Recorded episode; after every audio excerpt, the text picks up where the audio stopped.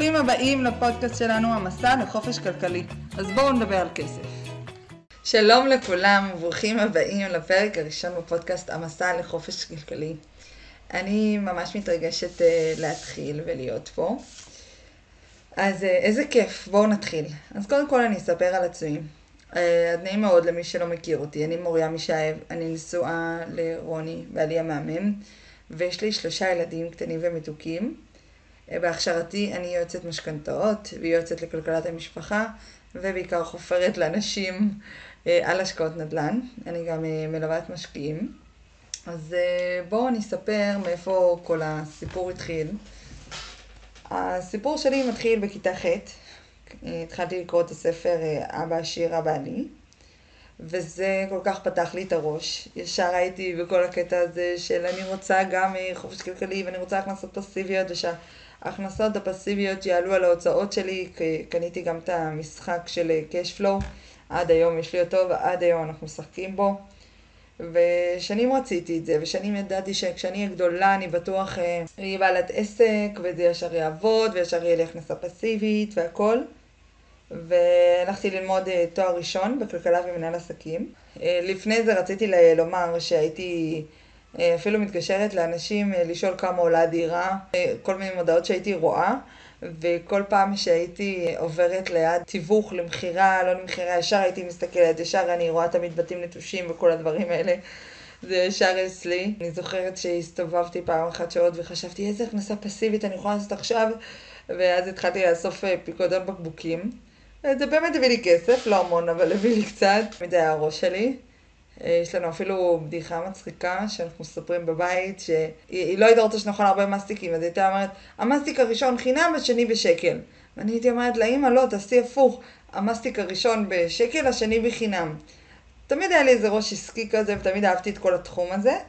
אה, ואז עשיתי תואר ראשון בכלכלה ומנהל עסקים, ומשם המשכתי, גדלתי, אה, התחתנתי, ו... בעיקר אחרי שהתחתנתי, פתאום קלטתי שכאילו יפה ונחמד, והכל ורוד, כשאתה צעיר, אבל פתאום החיים אה, שוחקים, ויש את מרוץ החיים, ופתאום אתה צריך להביא כסף ולעבוד. ולא, לא הצלחתי פתאום אה, להשיג הכנסות פסיביות ויופי ושהכול יעבוד ו... וחשבונות יש לשלם והשכר דירה ואחרי זה משכנתה. זה פתאום לא, לא היה פשוט בכלל, ופתאום אמרתי, מה זה הדבר הזה? מה זה החרטא הזאת? מה, כל החיים אני האמנתי בכל הקשקשת הזאת וזה בכלל לא נכון? לקח לי זמן, ולמדתי ייעוץ משכנתאות כי מאוד אהבתי. מתוקף תפקידי כיועצת משכנתאות פגשתי כל מיני סוגים של אנשים. היה את האנשים הקלאסיים שהגיעו אולי לקנות דירה ראשונה, אה, משפרי דיור אה, וכאלה. ואני לא אשכח שהיה מישהו שהגיע אליי ו... הוא רצה לעשות אה, איחוד הלוואות. במשכנתה יש דבר כזה, שאתה יכול לעשות אה, עד 50% מהשווי הנקי, אתה יכול להוסיף, אה, לא, להוסיף עוד משכנתה, זה נקרא משכנתה לכל מטרה. הריביות שלה הרבה הרבה יותר גבוהות, אבל אתה יכול לקחת את זה נגיד לקניית רכב אפילו, ממש אתה מעמיס על הבית.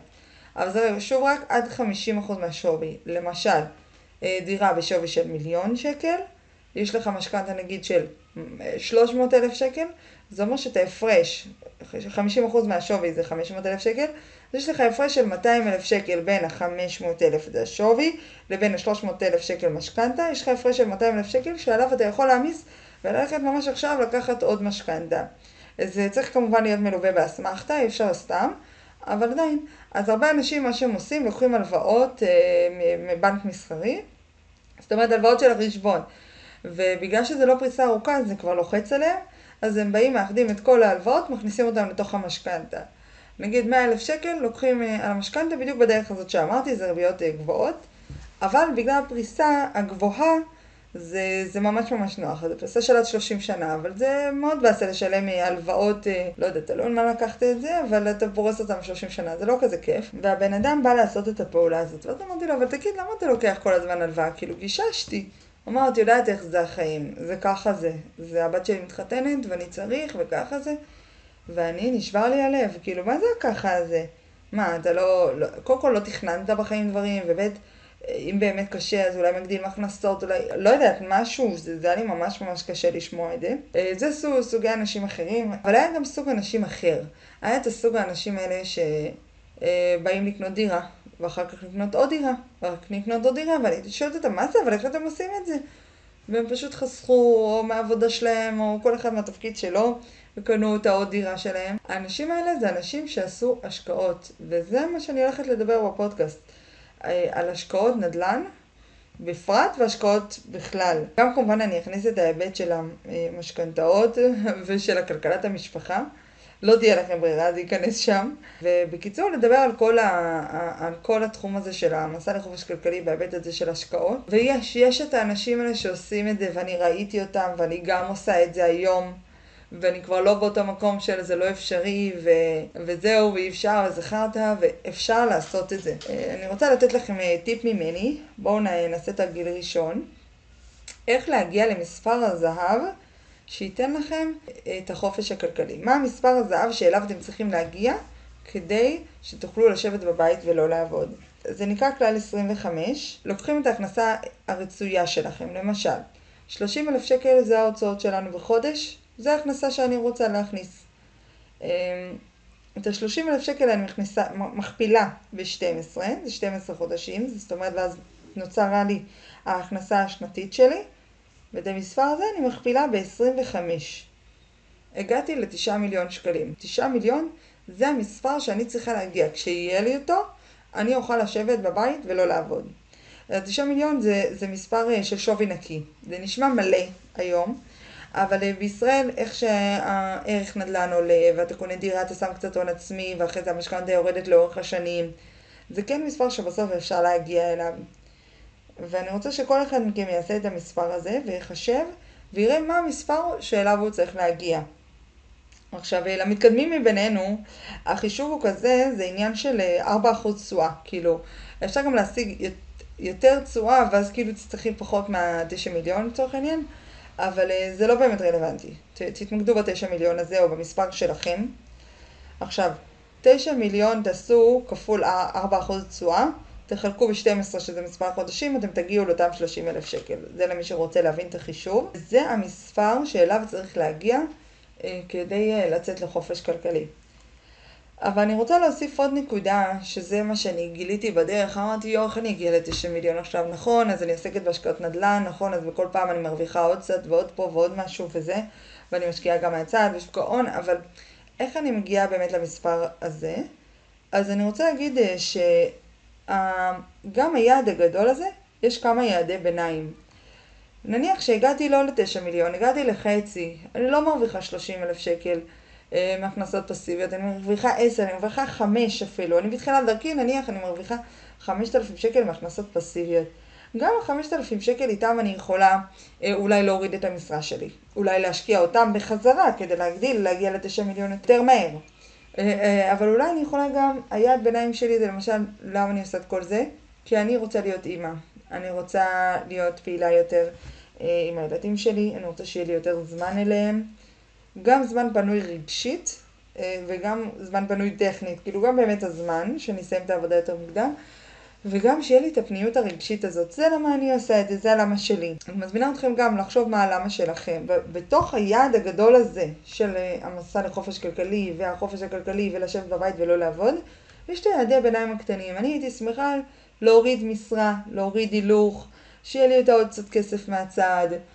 בשלב הראשון, ואפילו שאני אגיע ליעד הזה, זה כבר יעד ביניים שהוא מספיק טוב מבחינתי. אם אני אוכל קצת להוריד הילוך, זה כבר יקל עליי.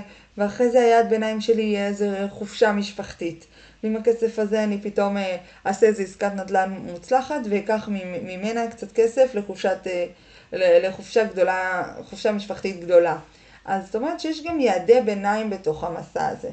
אז לכן, אני חושבת שכל אחד צריך להתחיל עם אה, השקעות, והשקעות, שוב, לא משנה. אני רוצה עוד לספר לכם עוד איזשהו סיפור לסיום, שהיה מישהו שאני כל הזמן הצגתי לו על השקעות, והייתי מתווכחת איתו בין שוק ההון לנדל"ן. והוא אמר לי, לא, שוק ההון יותר טוב, לא משנה עכשיו את התשובות, זה ויכוח אה, מתמיד כזה, ובסוף בגדול אני בעד שניהם, פשוט אני הרבה הרבה יותר משוחדת לנדל"ן. אבל לא משנה, אמרתי לו, אתה יודע מה, סבבה, אתה מאמין בשוק ההון. לקחתי פעם הלוואה לשוק ההון, הוא בדיוק אמר לי שהוא חייל, והוא אמר לי שמגיע לו הלוואה מאוצר החייל ללא ריבית. אמרתי לו, פצצה, קח את ההלוואה הזאת, תשקיע אותה. היא ללא ריבית, זה לא משנה, אתה גם ככה חוסך בחודש, הנה, תשקיע, אתה כל כך מאמין בדבר הזה. אז הוא פתאום כזה השתתק וחשב על זה, ואחרי כמה זמן הוא בא ואמר לי, את יודעת, הלכתי לקנות אה, דירה ביוון, כי בדיוק אה, מישהו מהמשפחה שלו קנה, אז כאילו הם כבר היו כמה, ולקחתי את ההלוואה הזאת ואיתה קניתי. אמרתי לו, מעולה, זה לא משנה איזה השקעה, אתה השקעת. השקעת ביוון, השקעת בשוק ההון, השקעת בדירה בארץ, זה לא משנה באמת. הנה, כבר, עשה את הגלגלים. אה, עם זה, עכשיו הוא ישלם את ההלוואה ויישאר לו עוד קצת כסף בחודש, אותם שוב פעם בחזרה להשקיע בשוק ההון, כי הוא כרגע לא צריך את הכסף. אה, סתם במקרה שלו, זה, זה תלוי מצב. הוא לא צריך את הכסף הזה שישאר לו לבית, אז ישר, ישר אותם להכניס שוב פעם בחזרה לשוק ההון. אז לסיום, מה שאני אומרת זה, תעשו לכם אחד את הכלל זהב שלכם, שתיים, תשאלו את עצמכם מה הלמה שלכם, ואולי אפילו יעדי ביניים גם שאתם יכולים לעשות לכם בדרך, במסע הזה, ותתחילו לפתוח את הראש, תתחילו לחשוב על השקעות, יש מלא השקעות שמחכות לכם בחוץ, ושיהיה בהצלחה לכולנו.